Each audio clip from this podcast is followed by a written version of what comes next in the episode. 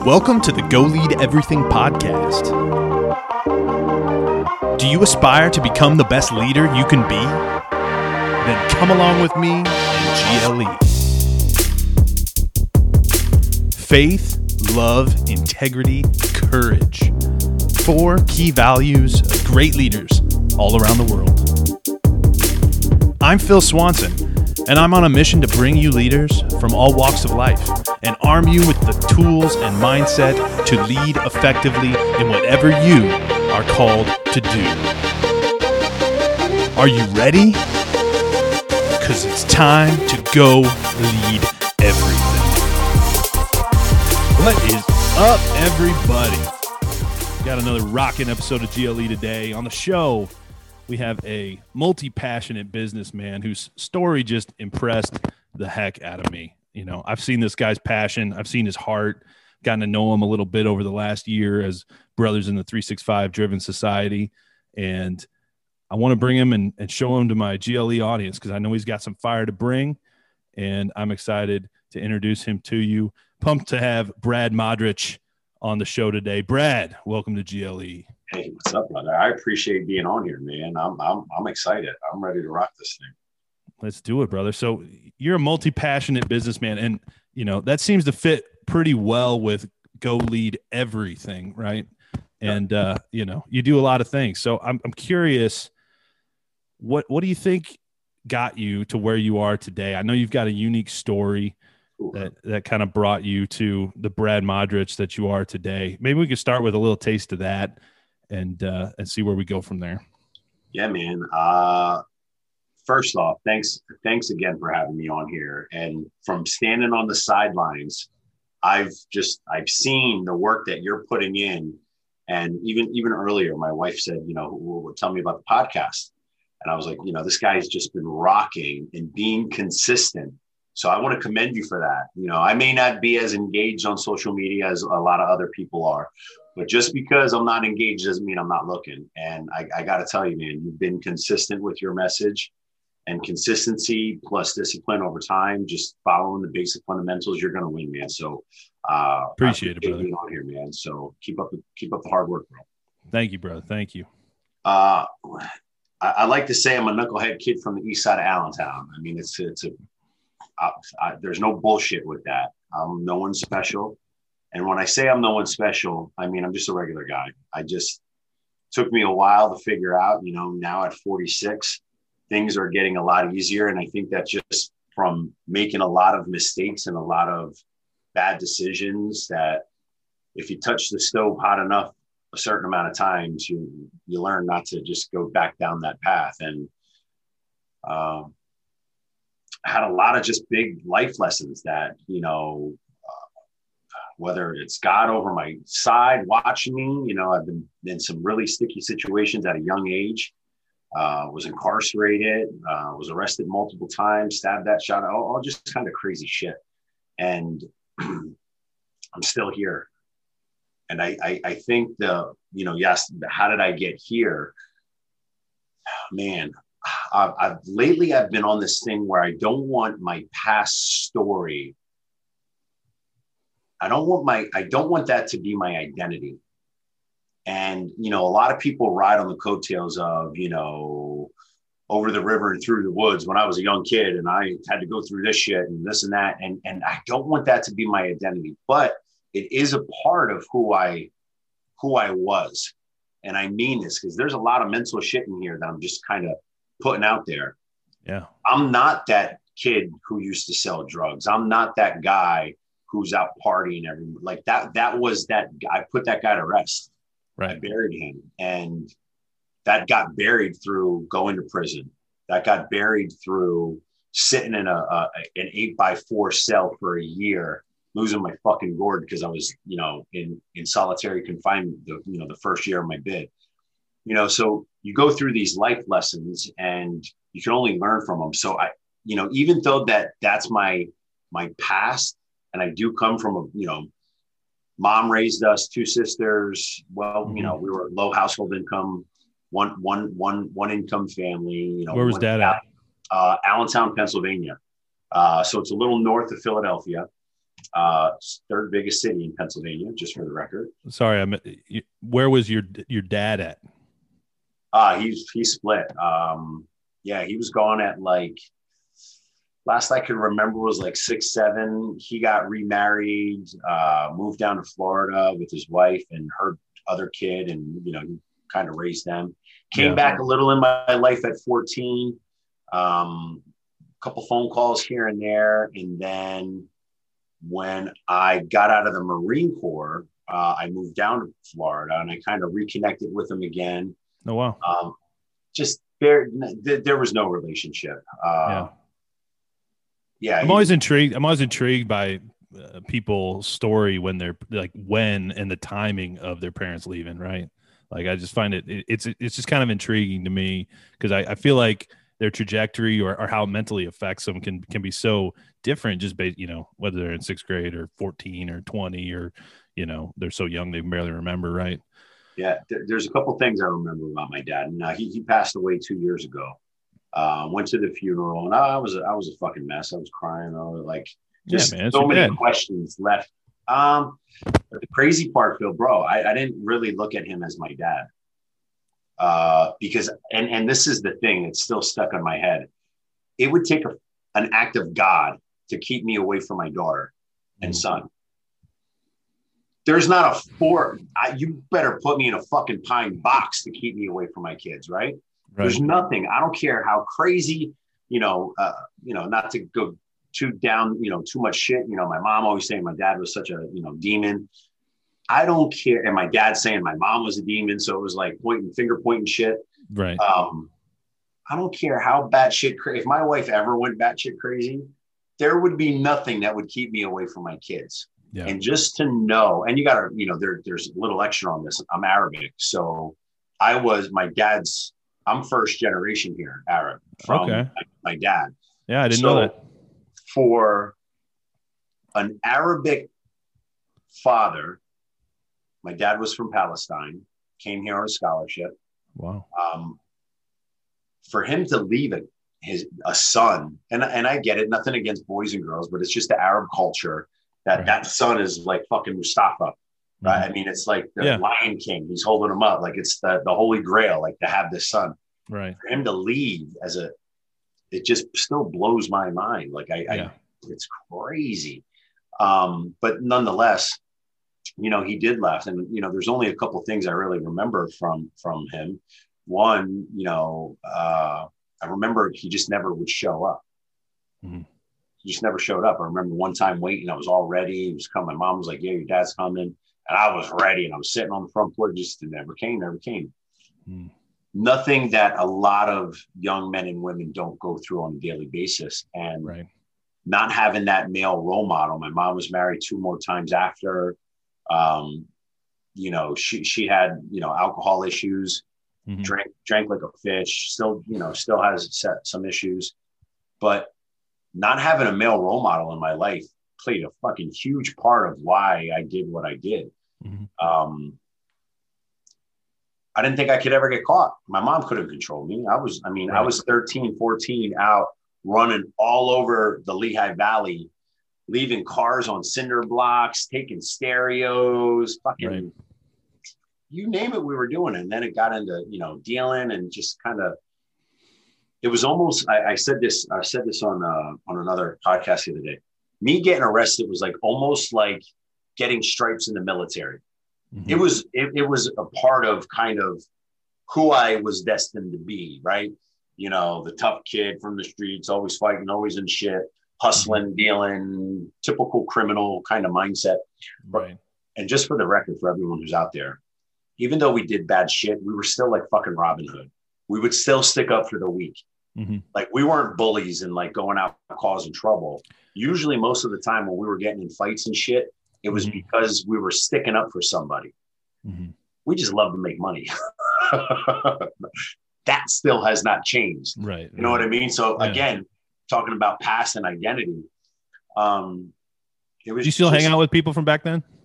No. Um, the oh, well, from high school, there's two guys I still talk to.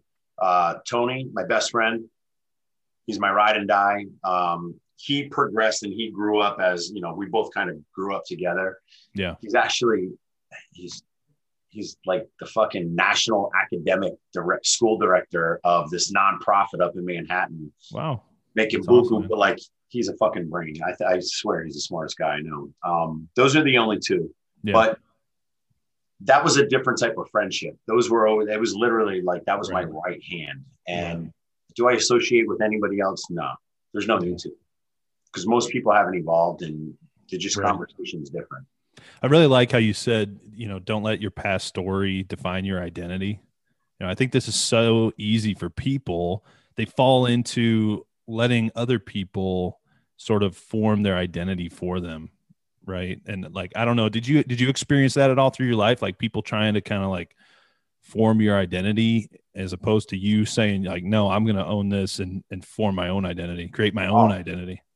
Bro. I, I still, when I'm around certain people because they know my past, I feel like that's what they're thinking. Like, oh, here comes the fucking convict. Here comes the dude, you know, here comes the, the guy who did fucking drugs and did like, and it's still, I'm fucking forty-six years old. I was, yeah. um, you know, I was locked up in fucking sure. ninety, ninety-nine. Um, it's, crazy, it's man. Still in me. It's still, I still have that feeling. I still mm-hmm. get those emotions. Um, and I'm not, I'm not even nowhere near that guy. Uh, there's yeah. no, that guy's completely dead, mm-hmm. but I, you know, it's, it's, it's in my hardwiring, and that that you know that's still stuff that I deal with. You know, it's not perfect, even though we got a lot of great things going on, a lot, you know, discipline, success, and business, and money, and income, yeah. and all this wealth. Like I said when I started, I'm just like fucking anybody else, man. And I got I got head case issues. I gotta you know talk myself off of cliffs a lot. Sure. You know, I still got to talk myself into not fucking smacking people just for being fucking an idiot. You know what I mean? So oh, I know, brother.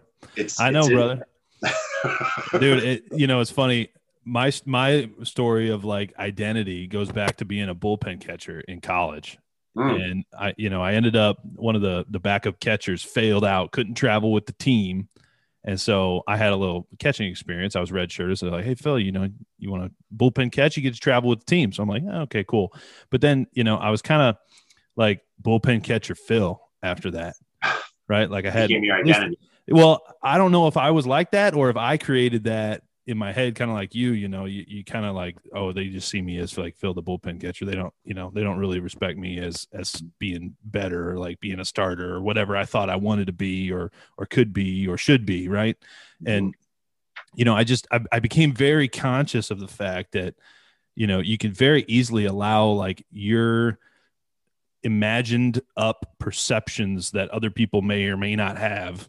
You know, they may not even vocalize them, but, you, you know, you allow that to create your identity instead of really stepping out there, being willing and having the courage to be who you really want to be, no matter what other people think, and and really create your own identity in, in the face of, you know, maybe old people, friends, whoever, who might be trying to say, nah, Brad, no, nah, Phil, you're you're not that person. You're you're that old guy that I know from ten years ago, right? And you're saying, no, that's not me, right?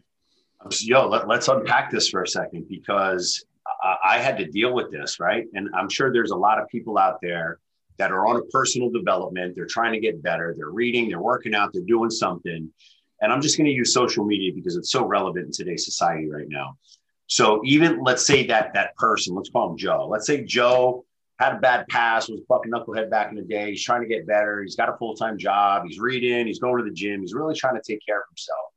But he wants to make a post, right? Because he's he's he's you know watching the Andys and the Eds, and he's watching you know all these great people speaking. He's inspired, and right. he wants to put a post out, but he doesn't, because in his mind he thinks, well, what is everyone going to think? What is everyone going to say? That person is is I'm speaking from experience too. Is stifled, right? And and doesn't. Take that action, doesn't put themselves in an uncomfortable situation, or mm-hmm. is so worried about what other fucking people think. This has probably been one of my biggest breakthroughs last year, when I stopped really giving a fuck who you were. You bleed just like I do. I don't care how much money you got. I know where I'm at, and that's all I'm worried about. Mm-hmm. And a lot of people, especially because social media is so relevant today, oh, it's yeah. such a, a a major part of you know society. And I don't care who you are. You could say that it's not, but it is. Mm-hmm. It, it is a huge part. At least it is in my world. You know, we built a, a my wife built our whole med spa off of, of social media. And even me, I, just for an example, sometimes I would go to post, and as much as I love them, like, you know, Andy and Ed, those, these are my guys. These are my, these are my, you know, these are my fucking, like my mentors. So who are Andy and Ed for people that may not know? Uh, Andy Fursella and Ed Milette. Um, they're the, the, you know, they're my guys. Andy's, Andy's the C E O of First Form Supplements. I've been with him since two thousand fifteen. And then Ed came in around two thousand seventeen, two thousand eighteen. Uh, and they formed a, a company called Arte. And, you know, I'm, I'm in the Arte syndicate with them. I'm being coached by them for the past three years. So even in this hole where you're seeing all this, these things come up, sometimes you might even recognize, like, I'll go ghost for, you know, a couple weeks. And mm-hmm. when I go ghost, it's, it's, it's that self-doubt. It's, it still plays a huge role. And there's a lot of people out there that deal with it. But when it finally fucking hit me, one, I think I was looking at a lot of, and, and, and there's a lot of people out there that do this. I was looking at their wins. I was looking at their success, and I was looking at mine, and I'm like, well, I don't have that. And then you start to feel a certain way. It's fucking crazy. And I even I know, know we talked about this. We train on this. We tell people don't do that, yeah. but yet we still do it. I don't care who you are. Right. And then I just started to think I had to start like unfollowing people yeah. just to, to, to, to clear my brain. Or the second I literally said, where am I at right now at forty-six? Am I better than I was at forty-five? Yes. Am I better than I was at forty? The only fucking person I'm, I need to worry about is where's Brad Modric at? Right. Every day I know I'm doing something to get better. Mm-hmm. That's all. Huge, that brother. Huge. It's amazing yeah. mentality that it like, it cripples people, man. And I think their whole life, they end up, it, it's not like living a lie, but it's almost like living a lie because you never actually be who you really are. You just be whatever you think other people want you to be. Yep. Right. It's, yep. it's a, that's a breakthrough moment, man. And I know like from a mentality perspective, you come from the fitness world. So talk a little bit about your fitness background and, and why that physical element is so important to your overall consistency, mindset, everything. Yeah. Well, I, I got, I got, you know, prior to, prior to getting locked up, we were in the gym. We were the fucking guys that were like two forty, two fifty, all steroided up, you know, in the club with our shirts off, you know, Jersey Shore stuff, Jersey Shore. We were fucking Jersey Shore before Jersey Shore came out. Absolutely. Unquestionable. Like that was my Saturday routine. I would fucking do my fucking laundry in the morning. I'd go hit the gym. I'd hit the tan. I'd shower. Like we we had gym fucking tan laundry, G L, whatever it's called. I don't even yeah, G T L. G T L. We had that back in the nineties. Anyway, um, that's close to G L E, man. G T L. What's that? That's almost close like G L E, man. Yeah, right. G T L. We have to. Uh,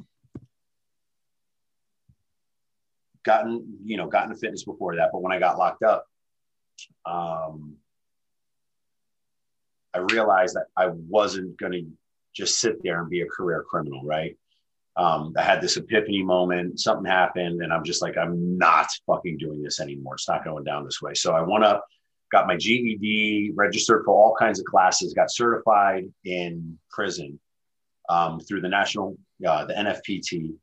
Got certified anyway, just got really heavy while I was, you know, incarcerated into the gym and learning and learning about nutrition. So whether it was that, that, you know, initial form of this is what I locked in on, you know, it's what I knew. People were listening to me. I was writing out workout programs, you know, telling them what to eat and what to get from commissary and the chow hall, like, so they could maximize their gains, so they were getting enough protein. And I just got addicted to it. And the gym literally, yo, the gym saved my life, man. I, I, I, um, I'm, I'm addicted to the gym. It's, it's, it's, I don't even want to say addicted. It, it is who I am. I am fucking fit. Like the gym and Brad Modric are fucking two in the same. Mm-hmm. That if there's anything that's my identity, the gym is my identity. Everyone knows, my whole family knows I don't start my day unless I go to the gym. Like it's not even in question. I don't care where we're at. I'm hitting the gym somewhere, getting the blood pumping. A couple things happened when for me, one, when my body's right, I always found that was a place where it gave me this, this physical stimulated response where I just felt good. There was that dopamine. I get that shot of dopamine. My serotonin was good. Everything was good. And once my body felt good, I could start to, and then I would read, you know, reading. I never read up until I was in prison. First time I ever read a book. When I get out, got into self-development, and that's all I did was fitness and self-development, fitness and self-development. Yeah. Um, hooked up with, with L A Fitness, which is a national health club chain. And I rocked with them hard for seventeen years. I was one of their vice presidents.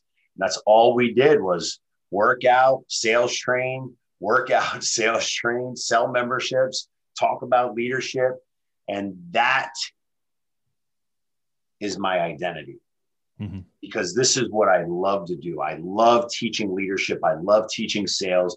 I love teaching fitness, um, really educating people on the regular benefits of an exercise program, of a nutrition program, but then more importantly, on the business side of it, you know, really teaching young men and women what it means to be a fitness professional, like to really kind of make that connection with that person who's deconditioned, overweight, and out of shape. Mm-hmm. Like really just kind of, you know, showing that person and just dumping into them that they could do it if they took a couple steps, if they just got their body moving. And I would even say this to people, even when I was selling gym memberships, I, I said it every time and I meant it. And this is why I think I did so well, because people could see my passion in fitness, in this, who I was. And I would say, listen, even if you don't join here, and of course I want you to join here, I'm not going to sugarcoat it. That's my job. Mm-hmm. But even if you don't, when you leave here, make a commitment to two things. Number one, work out three times a week. I just want you to get your ass moving. I don't care if you get a hula hoop and you're sitting out in your front lawn for forty-five minutes. I don't care if you're walking around the block, get your commit to three times a week, moving for at least forty-five. And I would do this thing where I just got them to understand that they could do it. Mm-hmm.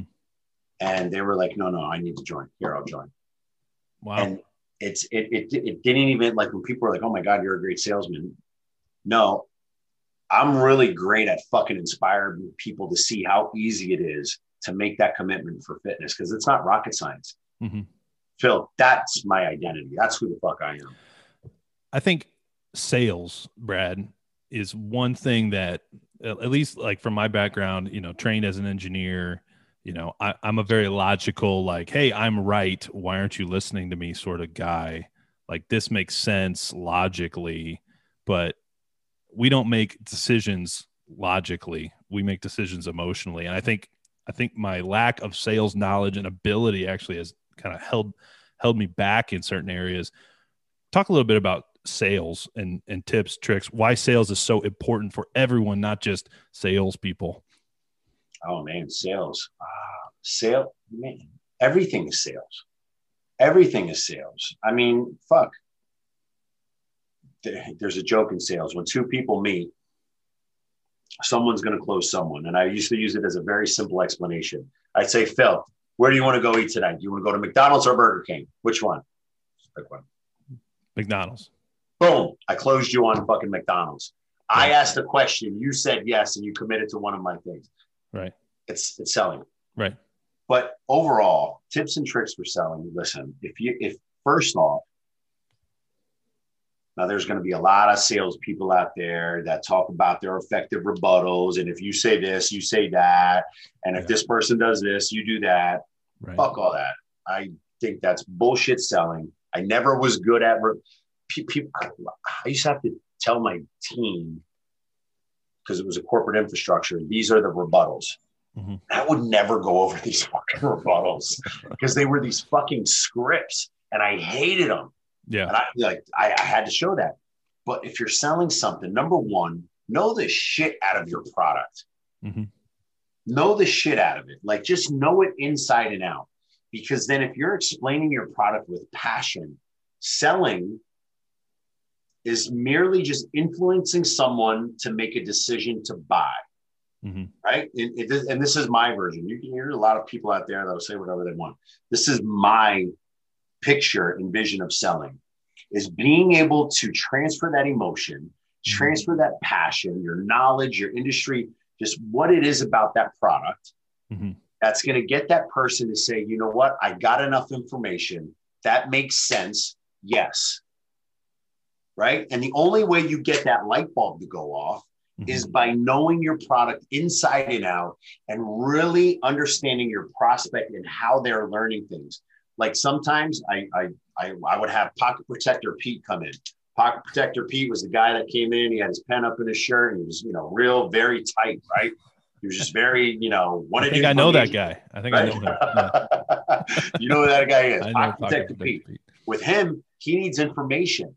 Right now, you know the you know, the the the young twenty-three-year-old kid that's coming in, who's you know got his pants hanging off his bun, he's chilling. He just wants to know. He's a visual guy. So I'm going to get hyped. I'm going to talk with my hands. I'm going to draw shit out for him. I'm going to, you know, let my energy flow to where he's at. Right. They always say, really try to mirror the person that you're there, um, that that's sitting in front of you. But when, when you're selling, if you can't transfer that emotion and right. you can't transfer that passion to that person, one, you're doing that person a disservice, because if you truly got a good product and, and you're not creating that right stimulated response and you're not creating that right emotion, mm-hmm. you're just, first off, don't sell that product if you can't get passionate about it. Sure. Like uh, here, I'll give you my first sales job. I went to sell cars. I'll never fucking forget this. Rothrock Motor Sales here in Allentown. Um, I traded this piece of shit car in. It was literally, it was a piece of shit. I knew it was a piece of shit. We gave them like a couple, a couple grand, not a lot of money for this car. Mm-hmm. They threw it through the shop, did their one hundred ten point inspection, put it back out on the lot, right? Put some new tires on it, whatever. Another prospect comes in and my manager was like, yo, go show them, you know, that car. And I'm like, fuck that. That car's a piece of shit. And they're like, yeah, but you can make this much money off it. And I'm like, I'm, that car's a piece of shit. You know, that car's a piece of shit. And they were like, oh, we can make some. And I'm like, at that point, I was like, there's no way I can sell cars. I can't do it. Yeah. There's no way. Um, yeah, you got, you got to believe, your belief matters, right? You, you gotta, you gotta be able, like people think selling is convincing people to buy something they don't need. Right. Right. That's not what selling is. Selling is actually like figuring out how a product that you, or service that you believe in is actually going to add value and, and being actually needed by someone, helping them see how they do actually need that product or service. And, you know, if they don't, you're not going to, I mean, maybe you'll trick them and, and manipulate them and convince them otherwise, but that's, that's kind of the sleazy salesman, right? I fucking hate those dudes. Um, was just out at Summer Smash this past weekend, uh, at First Form. Those of you watching, Summer Smash is, uh, an annual company event for First Form. Uh, First Form's a company I'm also with. Um, they did something special, really cool. Uh, because we have the med spa, we have a couple of products that we sell in the med spa. So we, we're, we're technically a wholesaler now. So the, the, the guy who runs the wholesaler, Brian, called me up. He was like, hey, we got a special day planned for wholesalers on Friday, the day before Summer Smash. And we'd, we'd love to have you. Would you, would you want to come? I'm like, yeah.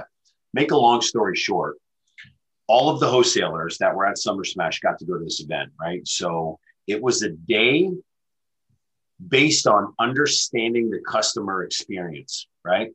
Mm-hmm. So when we got to, to headquarters, there was this coffee company there. And these people, you could tell they loved coffee. Like they knew everything about it, the bean, how it was this and the different grades and how this happens. And here, smell this and now smell this one. Now mm-hmm. taste like just I was just like, damn, I, I'm buying this shit coffee from my local grocery store. Like, I want this shit, right? Right. And right. they weren't even trying to sell us. They were just presenting it, right? So then it goes to, uh, we went to, what was the next one? Uh, oh, we did a, a private tasting with Univita Tequila and Mason Rum, right? So you obviously, you know, Univita, right? So, and it was in this restaurant, this really cool, unique restaurant where they made like, it was kind of like real foofy food, but it was like real unique um, uh, menu items. Like, then they had these, like this, the drink, every drink went with the meal. So there was like a pairing right? Yeah. Did you ever do yeah. this? Did you ever do that? Yeah, I've done, I've done stuff like that. This is the first time I've done this. It matters. My mind was fucking blown. That's crazy. Blown. Like I ate this pizza. I'll never forget. I ate this pizza and then I had this drink and the pizza came back like into my mouth. So it was like, yeah. that's the craziest thing. That's so awesome. Anyway, the owners of Univita and this, uh, this rum company, they get up and they're talking about the barrels and how the company started and just, you know, everything. It's tra- educating us about the Gava and, you know, everything. Taught us even how to drink it. There's like, there's this thing that you can do where you drink it, you inhale, you blow out and then swallow. And then all the alcohol kind of burns off. Yeah. It's pretty freaking neat. I'll, I'll, I'll call you on this. Yeah, um, yeah. But anyway, they didn't have to sell us anything because right. they were so passionate about the product. And I think that's who, who makes the best salespeople. Mm-hmm. People who truly love their product. Like I truly love fucking fitness. I really yeah. do. Yeah. I love it. I love it. I yeah. wouldn't, I will not be doing anything else the rest of my life. I will be in some way, shape or form in the fitness industry. Um, right. But when you love your product and you're passionate about it and you know, every fine little finite detail about it mm-hmm. and you can sell it and you can transfer that emotion and how much you love it. Right. That's selling in my eyes. And you're helping someone. Yeah, exactly, man. Exactly. I, I, one thing I loved, I, I want to highlight also, because energy and transferring energy to people, and you, you do it amazingly well. And, and I've, I've heard it referred to as being a thermostat, not a thermometer.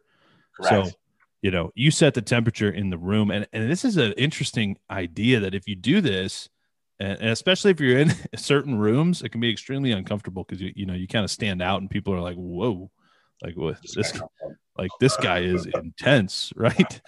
You know, so if you're in the wrong room, you know, it, it can be an interesting experience, but I'm a big believer in that, man. Like you, you should always be setting the temperature and setting the tone as opposed to allowing the room you're in to set your temperature, which, you know, I probably did that most of my life, Brad, just yeah. acting as a thermometer.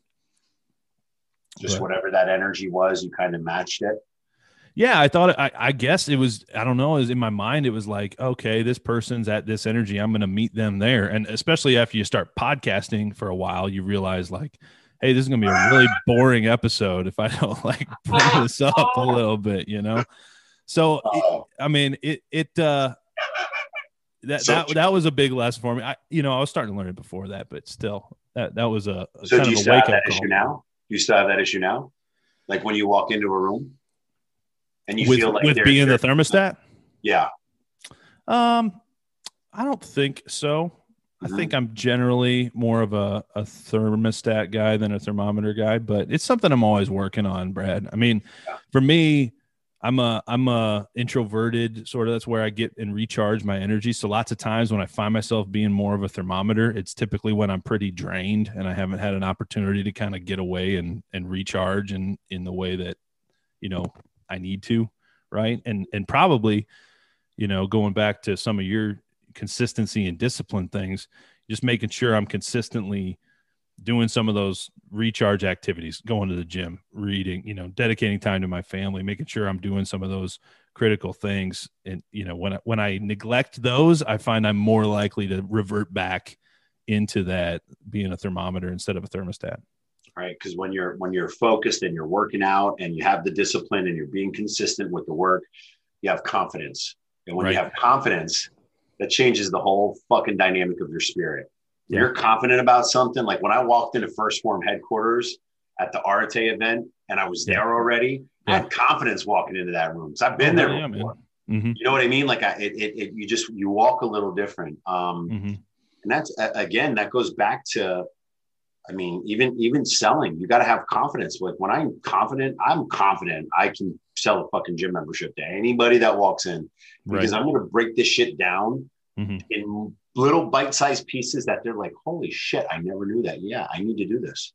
So right? I've got an interesting, uh, I've heard of this uh, saying called the four C's of building confidence. And what I've been told is it starts with commitment. it starts with, okay, you know, one day Brad, Phil, whoever it was, decided, hey, I'm going to the gym and I'm going every day. I'm committed. Like, you got to commit to doing it. You have to make a decision one day. You know, I, people that want to get healthy and eat right and all the time, whatever, like, you just got to commit to doing it. People that want to quit smoking, whatever, like they, they just got to make a decision to do it.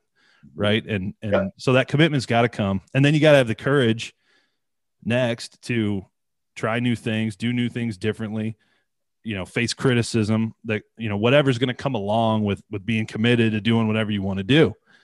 And then ultimately you're going to build new skills by what you've been doing and have new capability that you've created until you finally, once you have those skills, you're like totally confident, you know, your product, you believe in it, you've put in the time, you've had the consistency, discipline, you've committed, you had the courage, and now you are going to get it done. And, and that's when, that's when you really start to have confidence. And, you know, most people think they like need to just have confidence or, or like confidence is going to come, but it, it, it can't come without the work.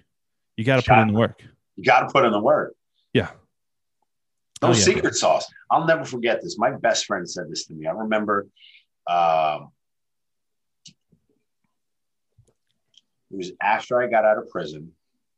He was working as a driver, a personal driver for someone, for like some big C E O. He was making great money. Mm-hmm. And I remember he was driving to go pick this dude. I, I remember the conversation clearly. And he was like, we were talking about, what am I going to do? He was like, listen, Brad, the only way you're going to get there is you got to put in the work. Mm-hmm. And that, since that fucking conversation, because he started to go in and tell me about how hard the C E O that he's driving for works. Yeah. He's, you know, picking him up at fucking like five thirty in the morning. He's taking him to this meeting. He's taking him here. He's driving him there. He's taking him here. He goes, this guy doesn't stop fucking working. He goes, the only way you're going to get there is you got to work, bro. He was like, I'm seeing it. I'm watching this guy. Like, this guy's worth, you know, right. however much. He goes, this guy does not stop working. Mm-hmm. And I went in, got my first job when I got out of prison, and I didn't, I haven't stopped working since. That's it, brother. Yeah. That's uh, good, man. Well, yeah. you're with the right, you're with the right crew in First Form and, and Arte, man. Andy's no joke about that stuff. Yeah, no. Um, if you would have seen, I just made this post. This is, you know, good for, for the people listening, especially if they're parents. Um, I made a post about, I was sitting there, and I'm I'm like you. I'm an introvert. Like, normally I'm an introvert unless like I'm in my surroundings.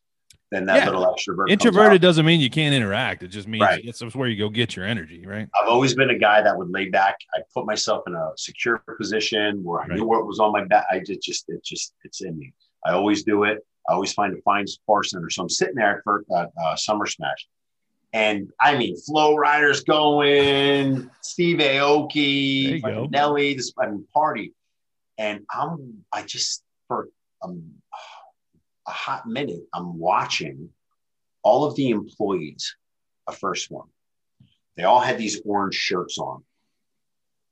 Check out my, my Instagram.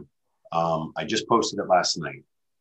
And all I could see, number one, the core group of the workforce, mm-hmm. they're all in their twenties. They're all the, like the one didn't even have her, her school. The one in Georgia, she couldn't even drink. She's not even twenty-one. Wow. And I'm watching these guys. They're cleaning pissers. They're picking up garbage, emptying nonstop. It was like almost one hundred degrees in the beginning of the day. Wow. Crazy heat. These guys are working, walking. Hey, are you good? Do you need anything? How you doing? Walking by, high-fiving. These are fucking twenty-year-olds. The whole company. Yeah. And I just sat there, and I was so, it was such a proud moment to watch. And, and let me rewind. I have a twenty-three-year-old son, and his work ethic is incredible. Mm-hmm. I mean, I haven't woke this kid up for high school, for school since he's been in the eighth grade. This kid literally got his ass up every morning, made his breakfast, did his, like, since he's been in the eighth grade. And there's no exaggeration. Mm-hmm. Kid's work ethic is on a whole other level. But when I see this, I always used to hear people say, you know, twenty-year-olds, all my kids fucking lazy, and this one doesn't do that. And I'm like, that's your fucking fault. It's not your kid's fault. It's your fault. So I'm sitting here and I'm watching these young men and women, these young kids, twenty, twenty-one, twenty-two, twenty-three, working. I was like, yo, I got to capture this. I went around. I started taking pictures of them.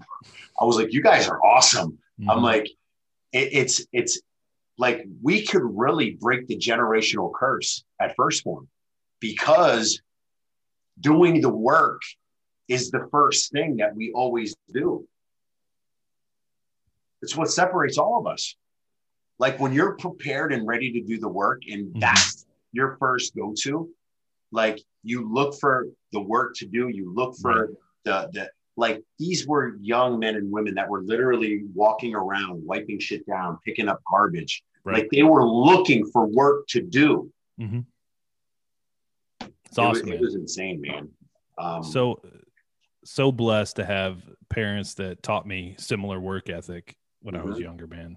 I, I remember being an intern, and my, my leaders, they didn't have anything for me to do. You know, this was like way before my full-time corporate career, but I would walk around, literally clean up cubicles. Like, I, w- I would just find empty cubicles full of crap and like organize them. And just like, I would find anything I could possibly do, because I'm like, man, I'm not on welfare, right? I'm not just coming here to get a paycheck. I gotta do, I gotta do something and and earn my way, right? But when when you see like what you were just saying there, that putting in the work, putting in the time, doing those little things that are uncomfortable, and I used to complain about this back in my college days. I complain about like, man, why are we doing this? This is unreasonable. We we would do practices at nine thirty at night, go to like two in the morning. Back in my college days, it was crazy, absolutely crazy. You get home at two a.m., you got to go to morning class. I'm like, this just doesn't make sense. But just doing hard stuff that other people aren't willing to do, it it gives you this sense of like, I can just do anything. Like yeah. nothing can hold me back. Nothing. I, I I teach the same. Here, I'll talk about my daughter. My daughter, even through all of this, she went out, she got a job. She's seventeen. Last week, she worked ten to six, Monday through thir- uh, Monday through Thursday. Friday, she worked, I mean, literally from ten in the morning to like ten at night, because she worked, then she went babysitting. Then Saturday, she got up, she hustled, she worked in the morning. It comes from the parents. Mm-hmm. I recorded this thing last night. It was, it was, uh, it's good and bad. It was the... Uh, police chief of Philadelphia. I'm sorry, it was a mother in Philadelphia. There's been like an obscene amount of homicides in Philadelphia. Uh-huh. Like, I mean, like two hundred percent more than there were ever, right? Wow. Like it's, there's a, a fucking issue in Philly right now. And, and Trenton. So like that whole Philly, Trenton area, they're, they're right across the river. And the mayor gets up, because this one lady was like, you know, you got to bring the state police in, bring the National Guard in. They got to do something to protect these streets. And the mayor gets on. He was like, are you out of your mind? I am not bringing in state police to train my completely well-trained police officers. My right. police officers didn't do nothing wrong. He goes, why don't you take a look at home? And why don't you start being parents at home? Because this is where all this shit is coming from. Hell yeah. And he was so right. Yeah. It comes from the home. You know, I, I'm not surprised that I got two hardworking kids. My daughter's a hard worker, super polite. My son, same thing. He's had my, my wife and I to watch for the past, you know, twenty years. Mm-hmm. Yeah, man. They, it's, it's almost, it's like by fucking osmosis that that happened. Right. I, right. It's, right. It's, it's only normal that that happened. Right. Yeah. It's from the home. Taking accountability, Brad, let's talk about it, because people are, they're always looking for somebody to blame. They're always feeling helpless. You know, n- many people, they, they're always pointing the finger out, right? Hey, you know, you guys need to send in the police to help us. You know, it's like, hey, how about you take ownership and go get with your neighbors and your communities and, and really make something happen that's going to actually benefit the situation, right? You know, start being, it starts being parents to your children, right? What would you say to, what would you say to these people that, you know, maybe they're complaining about something at their job, or, you know, maybe they're complaining about something with their family, or, you know, they're complaining that, you know, they didn't have a dad growing up like you, right? Like maybe, maybe they're dealing with something. Like, how do you wake them up to say, hey, look, I, I actually can take control and, and control my outcome. And, and I do have accountability of this. What do I say to those people? First, I tell them, just one, suck it the fuck up and quit being a fucking stomp this bitch voice. That's number one. I hear it happen so many times, and I, I get I get hype when I talk. And here, you can even see, this is on my desk almost every day. And I'm holding up the Extreme Ownership book by Jocko. Gotta Look, love Jocko, man. Um, accountability is big with me. I've been listening to Jocko religiously three times a week. I'm part of his uh, Extreme Ownership Academy. It's an online service. If you don't know about it, I have no invested interest in this. For forty-nine bucks a month, it'll be the best fucking training on accountability that you've ever gotten. And to hear it from Jocko and the team and Leif and all these great guys, uh, just knowing what they went through. Mm-hmm. Accountability comes in, in here. I'll, I'll, I'll, I'm speaking from experience. I know that every time I looked in that mirror and had a very candid conversation with the person I was looking at about any aspect of my life, right? I don't care if it was, I didn't get the promotion at L A Fitness. I don't care if it was, you know, I didn't get the deal that I was looking for. I don't, I don't care if my fitness, I got an argument with my wife, what, whatever, any problem, challenge, or situation, before you point the fucking finger at anybody, look at that problem. Even if you got to physically like write it down, look at that problem and say, what can I do to make that change? That's got to be the first conversation that you have. Look at it and say, what can I do different? What could I have done different? Point the finger at yourself. And now people are going to say, here, I'll just use, uh, I didn't get promoted the one year, right? I was supposed to get promoted to V P. Didn't happen. And immediately, I was fucking butthurt. Mm-hmm. I was seriously, I was fucking pissed. I felt I deserved it. I had the tenure, my numbers ranked. I had everything in place. I had my replacement, everything, all everything checked off. And I was looking at the national sales ranking standards. I wasn't looking at the P and L's. Mm-hmm. So in, in my eyes, I was winning. And I said, you know, fuck the company, fuck them. I, you know, I deserve this. This was my first lesson in holding myself accountability, where if I would have said, damn, let me go to my V P and say, okay, what could I have done different? Mm-hmm. If you could break this down to me, why didn't I get this promotion? Help me make it make sense. Right? So after I was bitching and complaining and doing this, I didn't ask that question, and it got slapped in my face. It said, here, you want to know why you didn't get promoted? Even though that your sales, your sales were based off of your last year numbers. That's where that formula came up. But year over year, month over month, even though you're good on a sales ranking, on the EBITDA report, on the, on the actual how we're making money, you didn't do better than last year. You didn't do better than last month. Your numbers actually suck because, yeah, your sales were up based on the formula of the goal. Right. And it was like, eating a big piece of fucking humble pie, right? Yeah, yeah. So, and when it when it comes to accountability in any situation, and Phil, bro, you're you're you're catching me right now at a very in heightened part of my life where it's it's really structured on discipline and accountability and not making excuses. Now, the only way I got there was by just, you got to be completely honest, and I was transparent.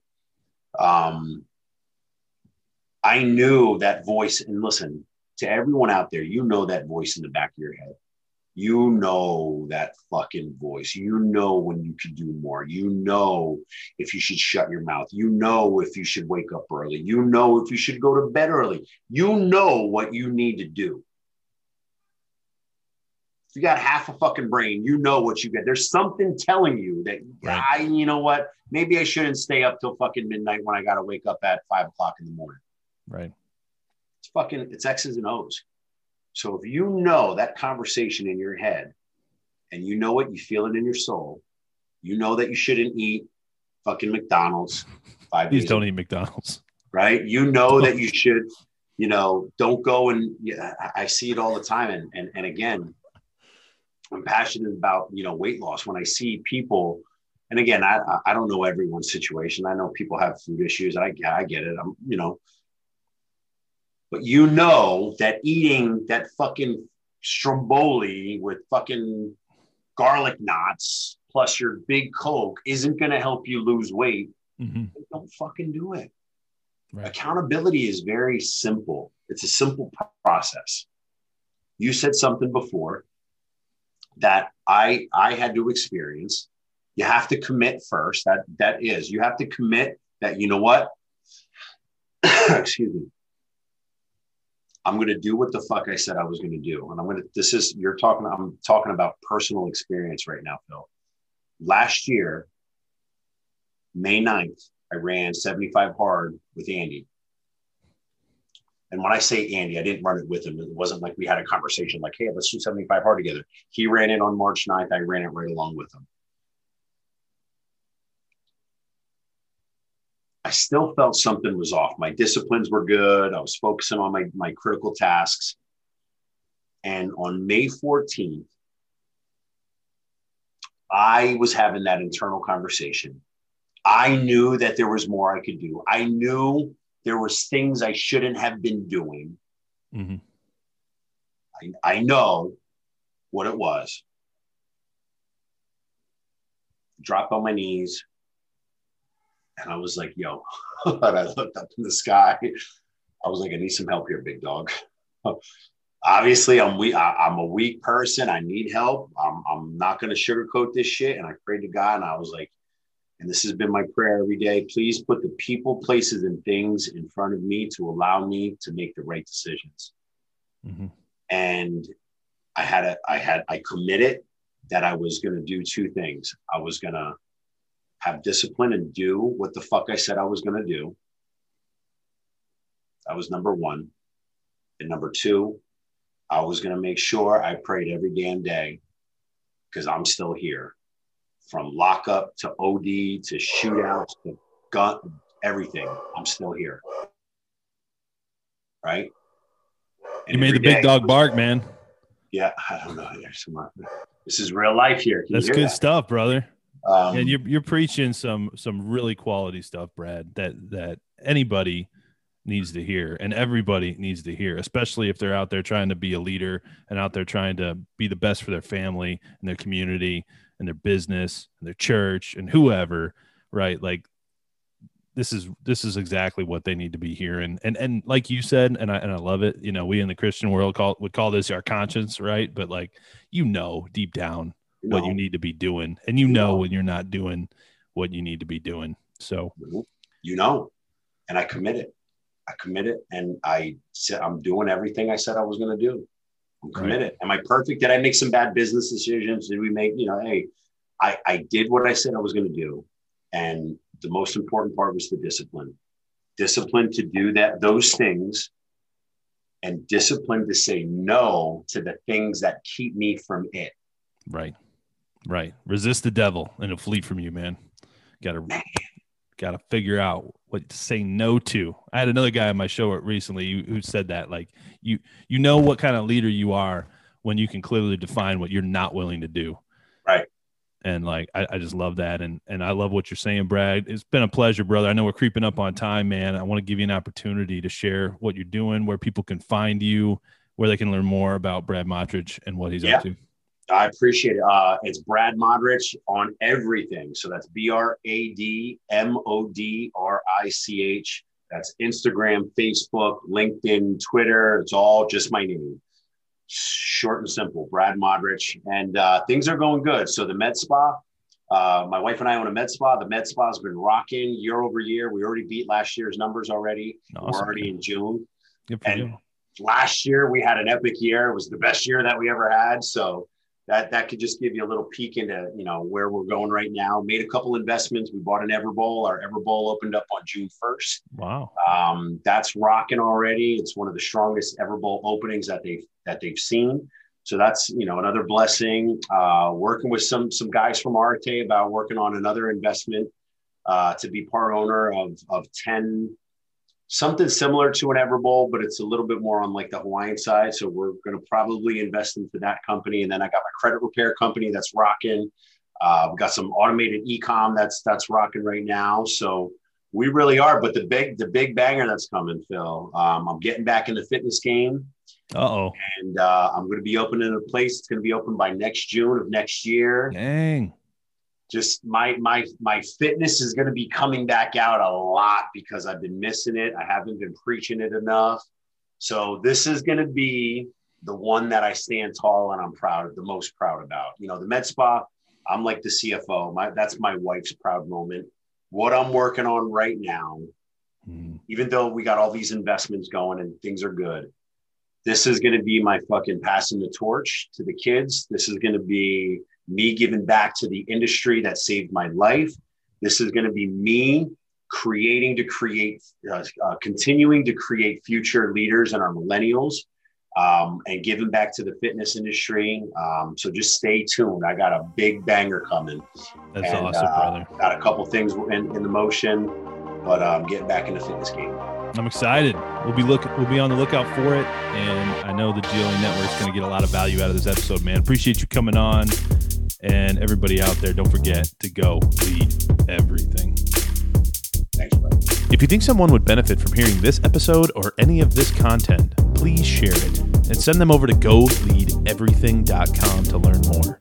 It has been amazing to hear about all the individuals who listen to and are getting value from the content here at G L E. Thank you for your support. You are the reason we do what we do. See you next time. Go.